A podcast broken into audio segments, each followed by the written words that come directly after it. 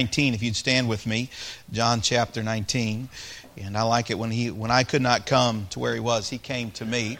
I'll preach on the love of christ this morning what manner of love and boy no no greater way to see god's love than to look to the cross and how he came for us. But john chapter 15 verse 9 and i'd like to read these verses together as you as you arrive there. John chapter 15 and verse 9. If you're saved this morning, I hope you look back for a little bit today and remember what Christ did for you at the cross. And if you don't know him, I, I hope today is the day you come to know Christ as your Savior. But John chapter 15, verse 9 through 14. I'd like to read these verses aloud together. So if you would look to John chapter 15 and verse 9, and we'll read through verse uh, 14. Read with me. As the Father hath loved me, so have I loved you. Continue ye in my love. If ye keep my commandments, ye shall abide in my love, even as I have kept my Father's commandments and abide in his love. These things have I spoken unto you, that my joy might remain in you, and that your joy might be full. This is my commandment, that ye love one another as I have loved you. Greater love hath no man than this, that a man lay down his life for his friends. Lord, we love you and we thank you so much for how good you have been to us. I thank you for this passage of Scripture Lord, where you would take a moment to remind your disciples that you loved them. But, Lord, this scripture wasn't just for them, it's, it's for us here today. All scripture is given by the inspiration of God and is profitable. And, Lord, I know every part of it you have something for us. And I pray this morning that as I open up the scripture, that I would make clear what it is you have for us this morning and that your Holy Spirit would touch our hearts and instruct us from the word. Lord, and that we'd have a spirit of surrender, Lord, to what it is that you have for us this morning. We love you and we ask these things in Jesus' name. Amen. You may be seated. This passage of Scripture speaks of the love of Christ, and it's an amazing passage of Scripture. The Lord was reminding His disciples that He loved them, and they needed it, all right? He had spent with three years with them, and He had been walking with them, teaching them, instructing them. He had called them out of uh, various vocations and called them to serve Him, and and he was about ready to leave. He had just had the Last Supper with his disciples in the upper room, and he had broke bread with them, and they had taken the juice and supped together. That last of the Passover suppers, the first of the Lord's suppers, if you will. And uh, he met with his disciples, and you know the story: as Judas would sneak out of, uh, would well not sneak out, he would leave and go to get the soldiers to come back and catch the Lord in the Garden of Gethsemane, where the Lord often went to pray. And so he knew where he was going to be. And while he, Judas was gone, the Lord was having that conversation with his disciples, knowing that within a few short hours he would be gone or and he would take that moment and Judas would come into the garden and would betray him and with his soldiers and the Lord would be taken away and crucified. And then of course three days later rise again and he'd meet with them for 40 days and then ascend up into glory. And he was preparing them and just like we do with our loved ones many times we when we're about ready to leave, we say, Hey, I love you. We want them to know that we love them, and, and we tell them that. Here's the Lord telling his disciples, I love you, and I want you to know I love you. There's some hard times coming, there's some struggles coming, but I want you to know I love you. And boy, the Lord would give the greatest demonstration of love ever known to man in just a few short hours from this moment. The greatest demonstration of love, his sacrifice at Calvary, that we might know exactly how much. And so he begins to teach some, some things about love. Now, we use the word love really liberally, all right? We use it quite, quite liberally. And uh, for instance, you might say, I love hamburgers. How many of you love hamburgers? Five Guys, all right? I love those Five Guys hamburgers. And I also love those Culver's hamburgers. I'm glad they put one in Georgia, all right? Uh, finally, they got one on the right side of the river. Sorry. Okay, I'm teasing. Okay, I'm teasing. All right. See who I can stir up today. Okay. And Brother Mark is stewing over there, that Alabama fan. All right. Uh, but um, but here it is. I, well, there's certain, we use the word love liberally sometimes. There's certain things, but then there's other times we use it very specifically and meaningfully. I, I love my wife, and we were talking recently about when we realized that we first loved each other. And uh, we had we had run into our families had known each other for a long time, and uh, her dad was a pastor, my dad was a pastor. And when my grandfather retired, he moved to Alabama. All right, he moved to Alabama, and he worked in a church there with my father-in-law. And so our families knew each other a, a little bit, but it was in uh, it was in a, uh, at a youth conference. She was there with some teenagers. I was there for a night, helping with just one night, and we passed each other and we started talking and.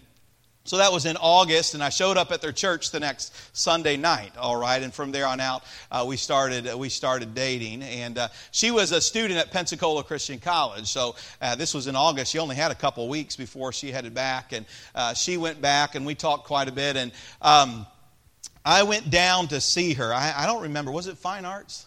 I think it was fine arts. I went down there. I, it really wasn't fine arts that I went to see. I didn't care for any. Uh, you know, I, I went to see my wife. All right, that, she wasn't my wife at the time, but I went to see her, and I went down there and, and got to see her and went to fine arts with her. And I was getting ready to leave the campus. Matter of fact, I already said goodbye, and I was driving off campus, and all of a sudden it stopped me. I thought, well, I think I love this girl. All right, uh, I think I love this girl. So I turned around to go back and find her so I could tell her, and she was already in her classroom. All right, so I had to drive, flew out of Pensacola, and for some reason she was back in. Uh, November of that year for some reason. I, we couldn't figure out why because it was out of the normal.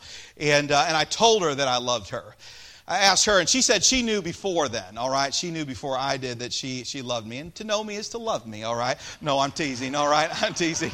I'll get myself, I'll get myself in trouble, all right? And uh, I'll get myself in trouble this morning. But I, but I realized it. And, you know, that December, that it was Christmas Eve, I asked her if she would marry me, and she said yes. And, and uh, so now she's been stuck with me since then, all right?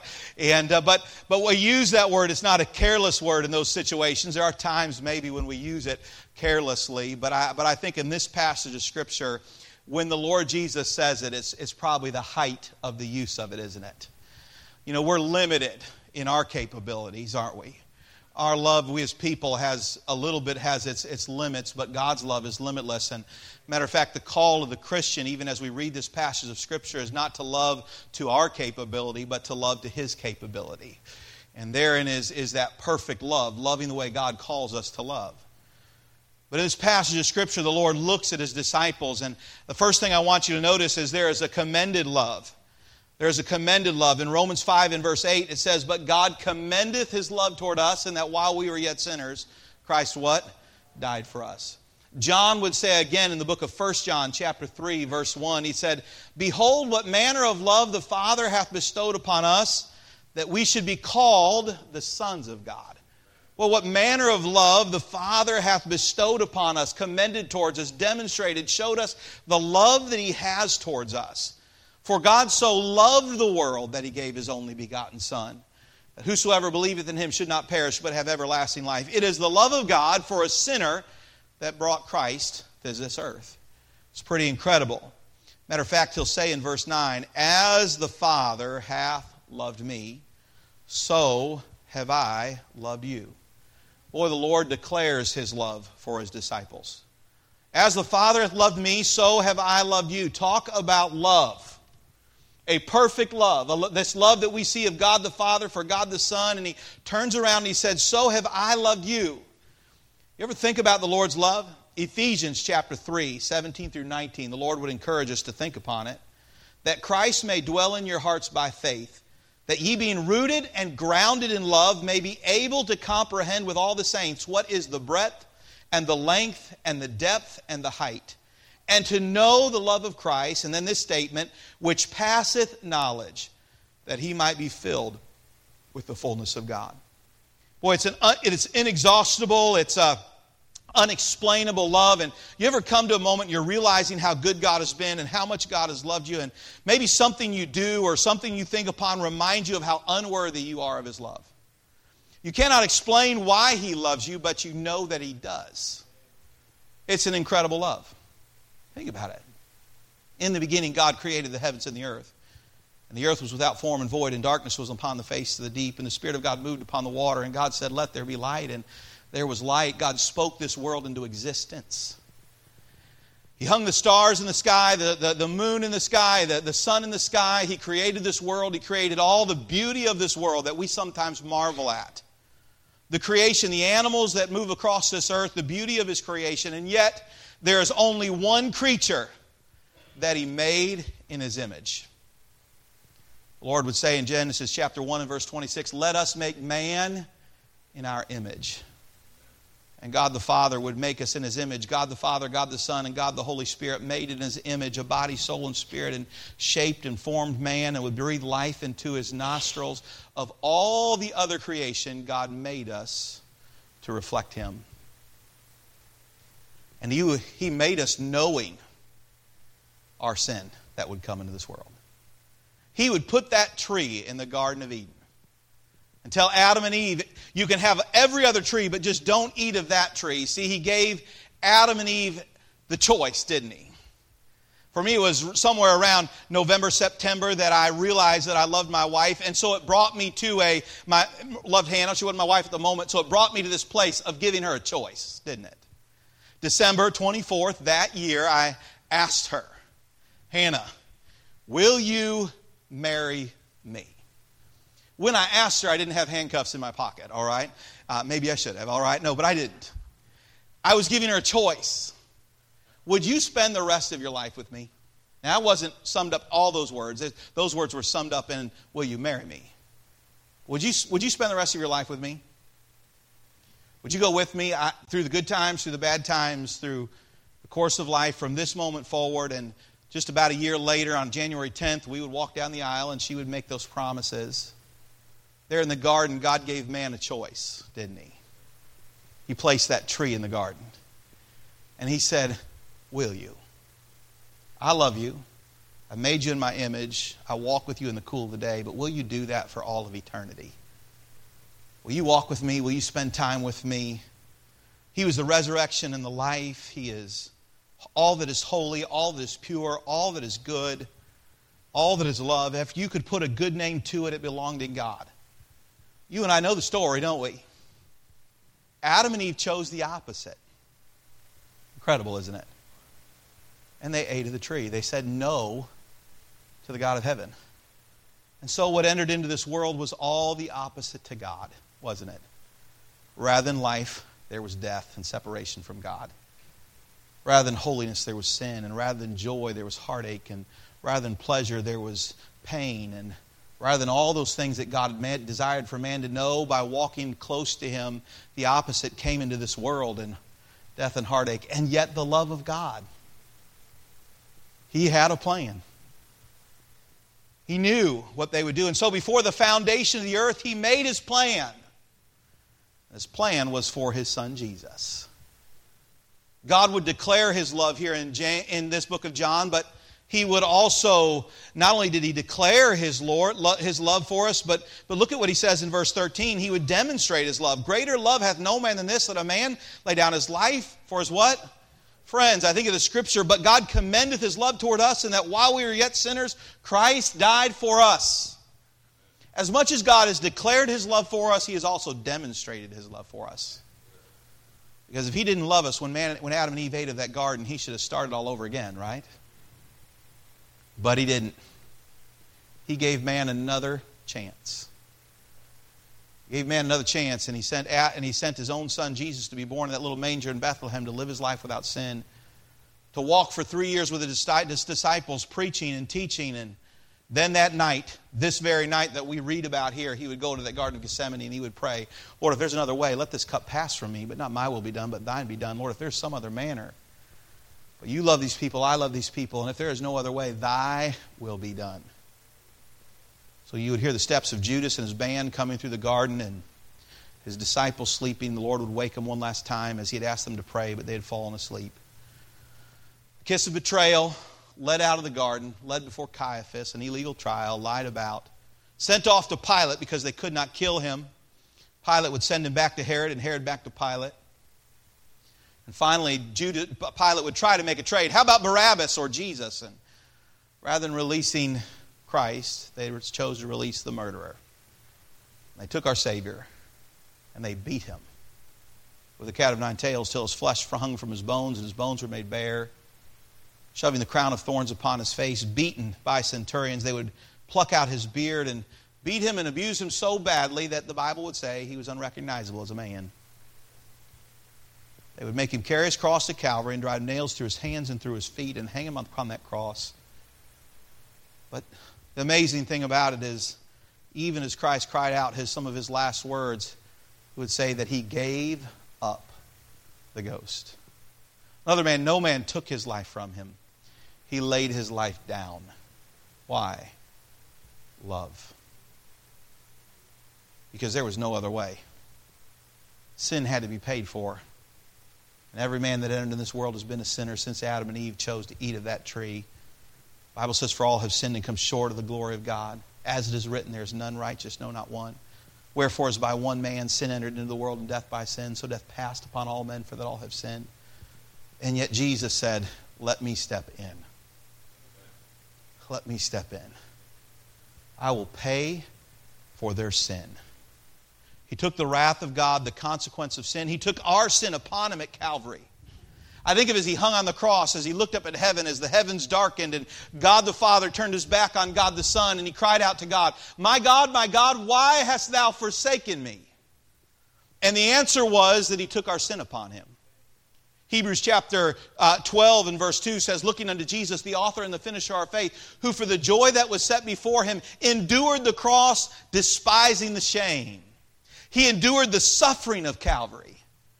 The cat of nine tails, the nails through his hands, and the brutality of the cross and the physical pain. But it wasn't just the brutality, the physical suffering, but he despising the shame. He took the shame of our sin upon him and paid for it. Remember the sin that when you committed it left you dirty, feeling ashamed, dirty, filthy. You ever hear about the sins sometimes in our world and it just leaves you feeling dirty? Maybe you've been down that road and you feel worthless and dirty and filthy. That moment at Calvary, Christ took that filthiness and that dirtiness and that sin upon him. The shame of Calvary. And he paid for it. And he died for us. And he rose again three days later. Why? So that I would not know the shame of sin, but that the righteousness of God would be upon me. He made a trade. He took my shame and my sin that day at Calvary and gave me his righteousness and life. That whosoever believeth on the name of the Lord should not perish but have everlasting life. He said, Here's your choice again. Choose Christ, choose Calvary, know what it is to have life and the resurrection and the life and a hope of heaven, or choose to reject Him again and know sin and the eternal separation from God. But there is a love that is commended that God has offered to all. It is a love that He declared and has declared throughout all of history. And there is a love that He has demonstrated in our life by Calvary. And anybody who's put their trust in Christ knows that love, don't you? May of 1995, Madeira Baptist Church in Cincinnati, Ohio, on a Wednesday night, I bowed my head and said, Lord, I need you. And this guy who was a sinner became a saint of God. Well, not always acted like it, but a child of God. There is a love that is commended to his people. For with the heart man believeth unto righteousness, and with the mouth confession is made unto salvation. To know Christ, to know his love, a love that we might know the breadth and the height and the length and the depth, that you might make a study of it for all of history and still never reach its limits. It's an unselfish love. It's it's an undying love. Romans chapter 8 and verse 35. Who shall separate us from the love of Christ? Shall tribulation or distress or persecution or famine or nakedness or peril or sword? For I am persuaded that neither death, nor life, nor angels, nor principalities, nor powers, nor things present, nor things to come, nor height, nor depth, nor any other creature shall be able to separate us from the love of God, which is in Christ Jesus our Lord. What can quench the love of God? Nothing. What can separate us from the love of God? Nothing. Friend, God loves you just as much now as He always has and always will, and there's no changing it. Boy, fellowship is a little bit different, isn't it? Well, God's love is it's an unchanging love, but I can maybe break fellowship, but I can never change his love for me. I can never change the relationship that I have from him from the moment I trusted Christ. The word says, And he gave unto them eternal life, and they shall never perish, neither shall any man pluck them out of my hand. My Father, which gave them me, is greater than all, and no man is able to pluck them out of my Father's hand. That God took me the moment of salvation, placed me in his hands, and he said, No man can get you out of there. That's including you, Seth whereby we receive the spirit of adoption and we cry abba father. The lord said to as many as to, to as many as received him to them give you the power to become the sons of god. An unbroken relationship by the blood of christ. He said i will never leave thee nor forsake thee. He said he sealed us unto the day of redemption by the wonderful gift of his holy spirit. And he said i will never leave thee. He has given us the promise of His presence, the promise of heaven, the undying love of God. Now, you can hinder your fellowship with Him, but you cannot break your relationship with Him and His love for you. You cannot stop it. The love of God. The love of God. He has declared it, He has proved it, He has offered it. What is so incredibly amazing is the fact that someone could look and say no. Adam and Eve chose it. No. And God sent his son. And there are still some today who will look to Calvary and say no. But the incredible love of God. It's a commended love. It is a conforming love. For all those who receive it, look at what he says here as he looks at his disciples as he's preparing to go. He said, in verse 10 If ye keep my commandments, ye shall abide in my love, even as I have kept my Father's commandments and abide in his love. Look at verse 12. This is my commandment that ye love one another as I have loved you. Greater love hath no man than this, that a man lay down his life for his friends. Well, there is a love. If ye keep my commandments, ye shall abide in my love. Well, in other words, there's an evidence of God's love at work in our life and our love for him. 2 Corinthians 5 14 through 15 says this For the love of Christ constraineth us, because we thus judge that if one died for all, then we're all dead. And that he died for all, that they which live should not henceforth live unto themselves, but unto him which died for them and rose again. Look again at verse 10 and notice how the Lord said what the Lord says about his love. If ye keep my commandments, ye shall abide in my love. And then look what he says here. Even as I have kept my what? Father's commandments and abide in his love. Well, the Savior gave us the perfect illustration of an abiding love, didn't he? He came into the world, sinless Savior, and he lived his life following the will of his Father. Many times he would say, I must be a, he would, I came to do the will of my Father. Matter of fact, he would tell his mother Mary and his, er, and his earthly mother Mary and, uh, his, uh, and Joseph, as they came to find him in the temple at 12 years of age, he would look at them and say, I must be about my Father's what? Business. Why? The constraining love of God. He said, I love him. When Satan would come to tempt him in Matthew chapter 4 and Luke chapter 4, and the Lord would resist the temptation, and no sin would be found in the Lord. And it was a wonderful picture of this that there was a Father in heaven who loved his Son Jesus, and he loved him in return. And so he abided in his word. Well, I tell you something, Christian, there's something about a love for God that drives us to his word and obedience to it. The love of Christ constraineth us. Well, let me read those. Let me just read those again. The love, for the love of Christ constraineth us, because we thus judge that if one died for all, then we're all dead, and that he died for all, that they which live should not henceforth live unto themselves, but unto him which died for them and rose again.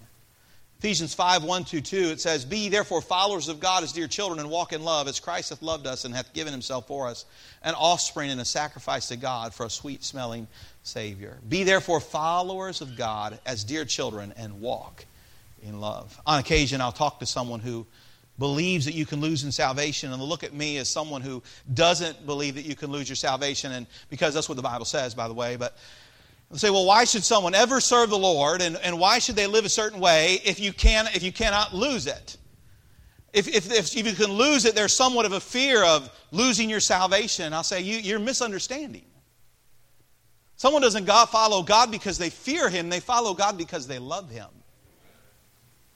We didn't come here today because we feared Him, did we? I didn't come here today because I was afraid that lightning might strike out of a clear blue sky and strike me if I decided to stay home and swim in the pool today. I came here today because He left the throne of heaven. He came to me when I could not go. Come to Him. He loved me. He loved me. I will walk in His Word this week not because I fear, but because I love. Because there's one who loved me. Oh, don't get me wrong. The Lord chasteneth whom He loveth, doesn't He? If that's how low we go, that we fail to remember the love of God, then God will chasten us back to where we should be. But the greatest, I think the beginning of wisdom is the what?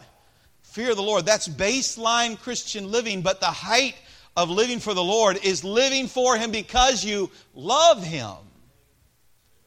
And he's reminding us of that in this passage of Scripture. Saying, Love me. Walk into his word because you love him. There's a love that God seeks from us to follow Him because we've been constrained by His love. We share the gospel of Jesus Christ with others because we love Him. I, I think of the day I, I walked down that aisle and told my wife, and I made my vows to my wife, and uh, we were married that day. Can I tell you something? My life has changed drastically, all right, in wonderful, wonderful ways, babe. I, you know, wonderful, wonderful ways. I remember, I think it was Thursday night. My wife doesn't like it when I tell the story. I, it's Thursday night. I was in the house on Holman Avenue there in Terre Haute, and uh, it hit me that night. I'm getting married on Saturday. I mean, it hit me, all right? I was like, I'm getting married. All of a sudden, I was thinking, it's not going to just be me anymore, right? Now, there was some exciting aspects to it. I, I was looking forward to it, but the reality is, I thought, hmm, it's not going to be just me worrying about me anymore. There's someone else to, to come along, and I that night I, I, I began, but, I, but something brought me to the place. I love this woman. I want to spend the rest of my life with this lady. I want to be with her. My life has changed. It's been very different, but I wouldn't go back to that way of living ever again. Why? Love.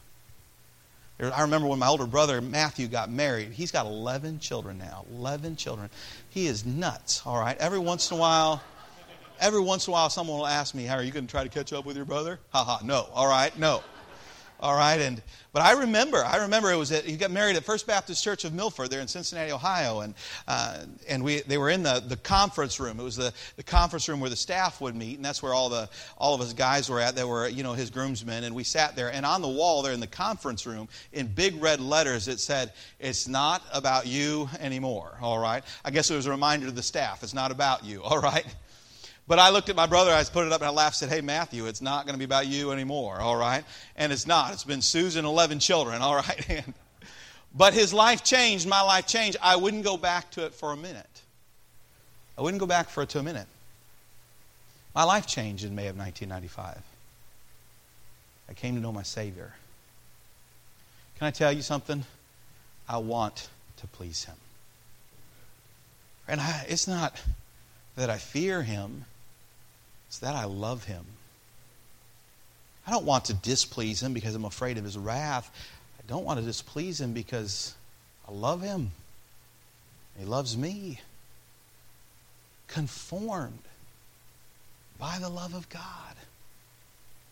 So many times, you know, folks are failing to remember how much God loved them and what He's done in their life and living in a way that says, Lord, how do I live not unto myself, but unto you this today? Because I want to know when I leave this place today that I have pleased him with my life. You can tell what you love by who you try to please. You can tell what you love by who you try to please. Trying to please you? Trying to please others? Or are you trying to please God? Who we're trying to please in our life is a reflection of who we love in this life. We love him because he first loved us. There's a call to, it's a change of our life, a constraining love. But how about this? Uh, look at this commanded love. Now he begins to talk about a love towards others. Boy, this is convicting. Verse 12. This is my commandment that ye love what? One another, as I have loved you. Greater love hath no man than this, than a man lay down his life for his friends. I wonder if he's looking at Peter and John. You know, I, I, someone I, have seen several jokes about it, but you know, some of the Gospels record that um, that one of the disciples cut off the servants of Malchus' ear in the garden. You remember that? But John calls him by name, Peter, right? He calls him. It was Peter that cut that guy's ear off. That's what he says. John would remind them that when they came running to the empty tomb in the Gospel of John, that Peter stopped at the empty door, or, that John outran Peter into the tomb, right? I think of the time that John would go and James and John and their mother would go to the Lord and say, Can we sit at the right hand? And the other disciples would get angry with one another. It was like the Lord was looking at them I'm leaving. Let me leave you a command love one another. You ever look at your children? You better get along while I'm gone, right? You better get along while I'm gone. He looked at his disciples and said, Love one another. Love. And then he makes a statement Greater love hath no man than this, that a man lay down his life for his friend. He gave the crux of what that love will look like. Sometimes you're going to have to lay down yourself for somebody else. In 1 John 3 14 through 16, he would say these words We know that we have passed from death unto life because we love the brethren. He that loveth not his brother abideth in death. Whosoever hateth his brother is a murderer, and he knoweth no murder that or and is a murderer, and, and ye know that no murderer hath eternal life abiding in him. Hereby perceive we the love of God, because he laid down his life for us, and we ought to lay down our lives for the brethren. Boy, he calls us to be willing to lay down our lives. We live in a rights based society. Give me my rights. Always with an expectation.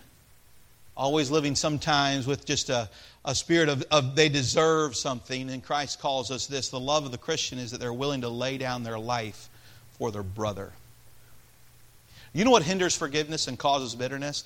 A lack of a willingness to lay down your life and your wants for another.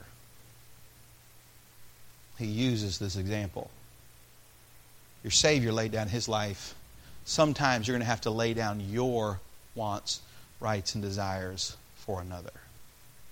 Sometimes when it comes to sharing the gospel, you're going to have to lay down what you want so that someone else can hear the gospel. Sometimes when it comes to this matter of forgiveness, you're going to have to say, they may have been wrong, but I'm willing to lay down my rights and forgive.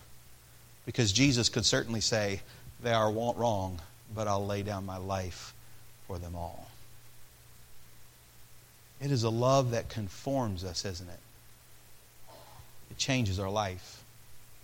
The love of Christ is not an excuse to live in sin, it's a call to get out of sin because He loves us can we say then? What shall we shall we continue in sin that grace may abound? God forbid. How shall we that are dead to sin continue any longer what? Therein. The grace of God, the love of God is not an excuse and, an, and a whitewashing of it to stay in it, but it is rather come out from it and be different because there's one who loves you and died for you. The call to love one another is a result of a Savior that said, I'm willing to lay down my life for you. Be willing to lay down your life for another. The love of God. It's a conforming love, it's a continuing love. And I'll be finished. Look at verse 11. These things have I spoken unto you, that my joy might remain in you, and that your joy might be full. Go up to verse 10.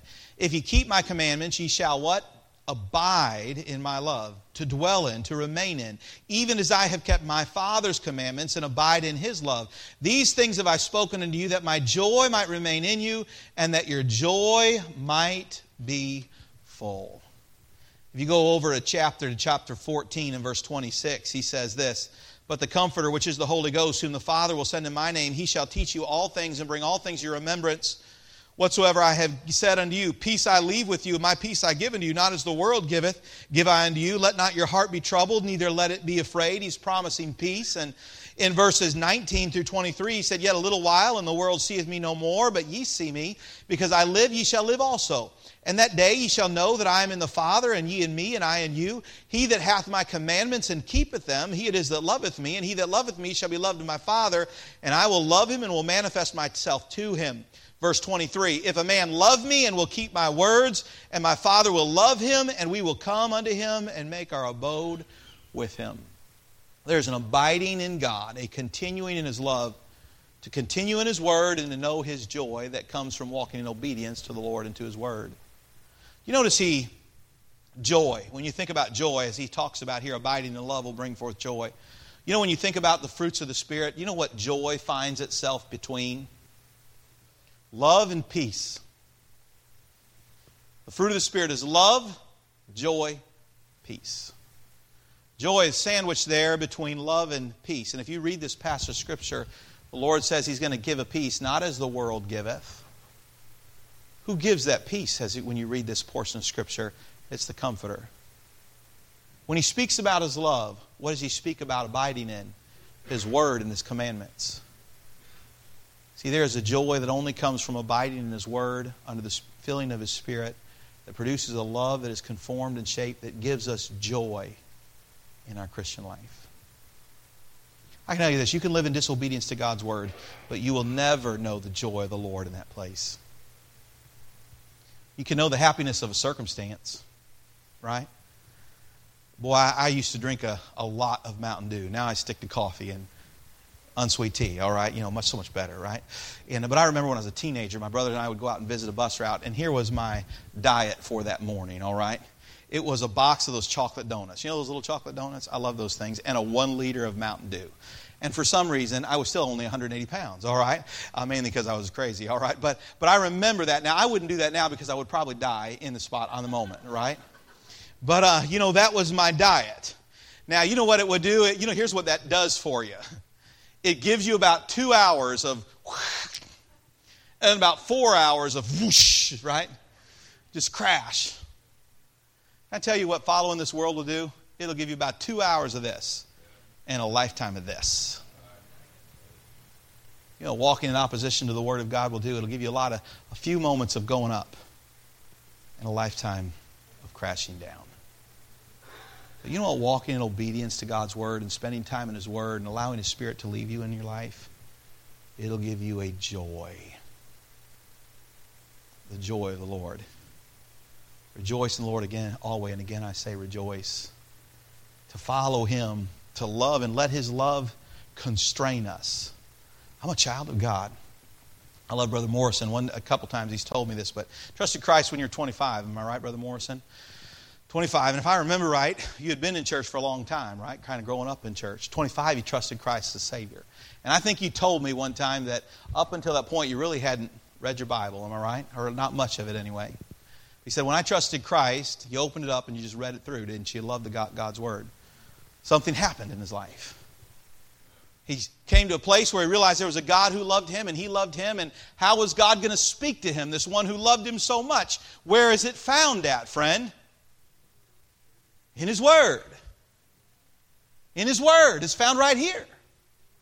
You're going to love him and you want to hear from him, you're going to run to his Word. Hey, I, I think when my wife and I, uh, you know, she would send cards and I would send cards back. Matter of fact, how many remember when you only had so many minutes on your phone plan, right? Uh, you had only so many minutes on your phone plan, but after 9 o'clock at night, they were free. Do you remember that? You know, it was 9 o'clock. I was in Eastern time, she was in Central time, so I had to wait till 10 o'clock at night, and then they were free minutes, all right? And so I would wait till 10 o'clock in the evening to go call my wife up. It was 9 there, and I would talk to her on the phone, all right? Too long, okay? Too long. But I, long, I, I looked forward to that. The conversation on the phone or the card in the mail or those things. Why? Love. Where do you hear from God?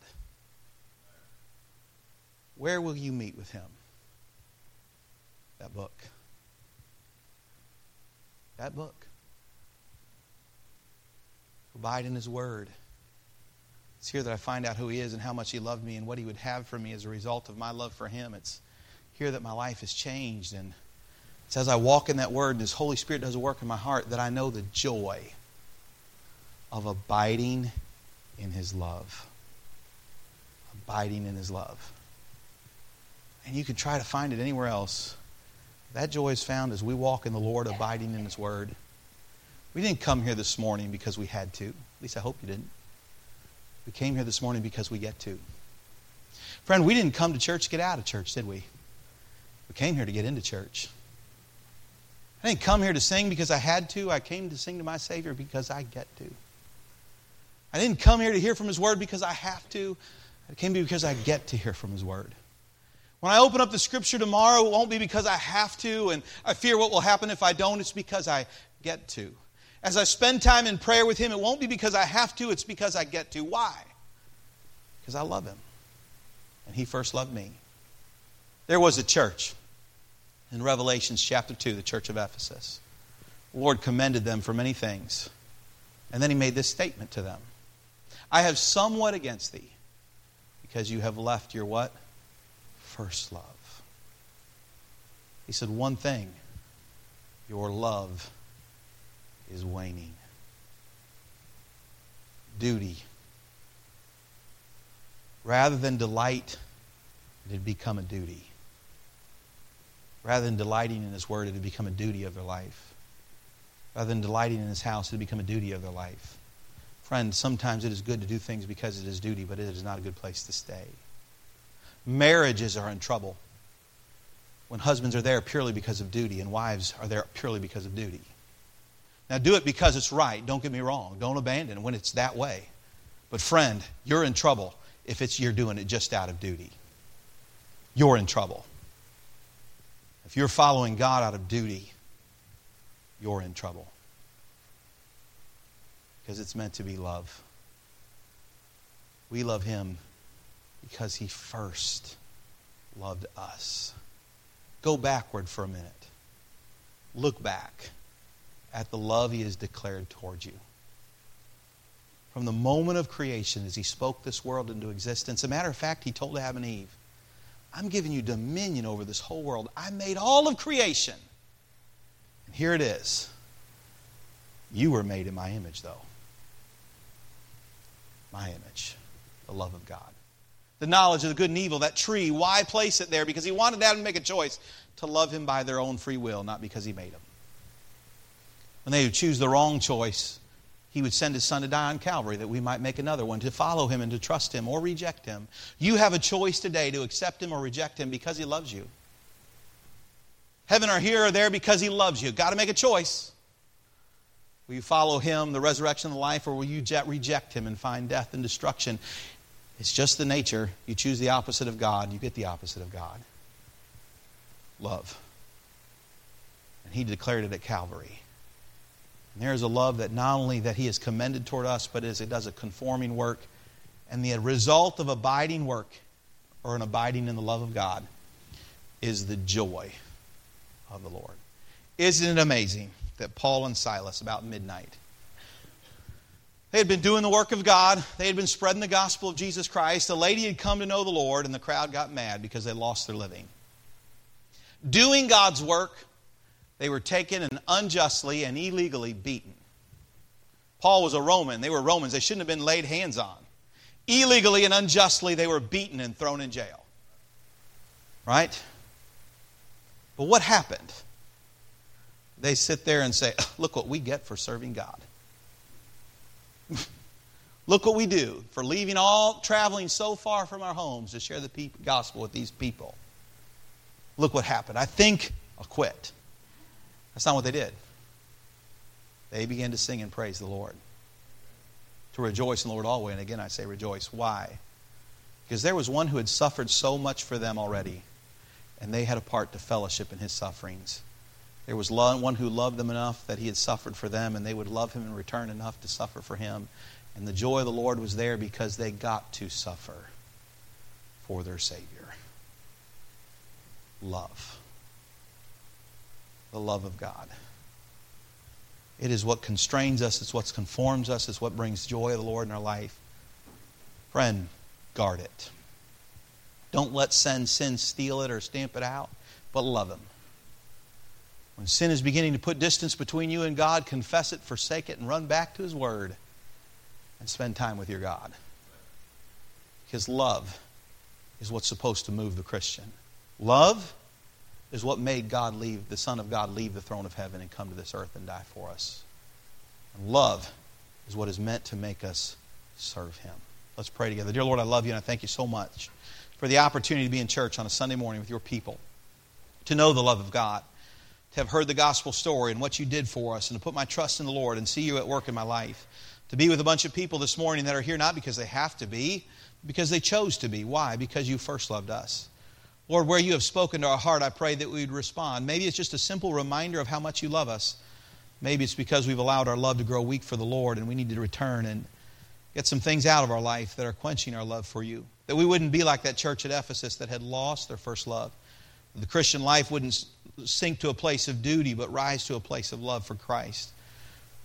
Heads bowed and eyes closed. Let me ask you this question this morning. If you're here this morning, how many of you could say, Preacher, I, I'm saved. There was a time in my life when I put my trust in the Lord, and if I died this very moment, I know that I'd be here with Him because I called upon Him. I've trusted in Him. And heaven is my home. That's a sure thing for me. That's a settled thing for me. If that's your testimony, would you raise your hand? You say, Preacher, I know that I'm saved. I've trusted in Him. Thank you. You may put your hand down. Is there anybody here this morning say, Preacher, I'm unsure of this? You've talked about how He's died for me and how He loved me, but I could not say that I've called upon Him and trusted in Him. And I'm unsure about where I'd spend eternity. I'm unsure that I know Him personally. I may know about Him, but I'm sure I know Him personally. But this morning, I'd like to put my trust in Christ. I'd like to call upon Him. Is there anybody like that? You'd raise your hand and say, Preacher, would you pray for me? I want to put my trust in the Lord this morning. Let me ask you this then, Christian. You'd say, Preacher, the Lord has spoken to my heart. I, I don't know where it may be. That's between you and the Holy Spirit, but maybe it's just a reminder. Sometimes we need to be reminded of how much God loves us. We allow our focus to get in the wrong place and we begin to forget about His love. It's, or maybe it's a fact in our mind, but not something we're living out, but we get far from the love of God. Christian life becomes a duty rather than delight. We dutifully go to His house, we dutifully run to His Word, and we dutifully serve rather than delighting in the Lord and His Word and His house and in the service of God. We lose our first love, and God said, Why don't you love me because I first loved you? Maybe it's a matter of loving your brother. Friend, do you love those around you? Are you willing to lay down your right, your life, and love as Christ has loved you? And love as Christ has loved you. Be careful, friend. Because if you can't love like that, you're in trouble with your God. Because He has loved you that way. I don't know where it may be, but you say, Preacher, the Lord has spoken to my heart this morning. Would you raise your hands as a testimony? Say, Preacher, the Lord has spoken to my heart. Would you stand with me as the pianist begins to play? And as God has spoken to your heart this morning, the altar's open. And here at the altar, there in your seat, as God has spoken to your heart, do business with the Lord. Maybe it's just offering up a thank you, Lord. I, I want you to know that I love you. When's the last time you just, in all honesty and sincerity, told the Lord, Lord, I love you, and here's why?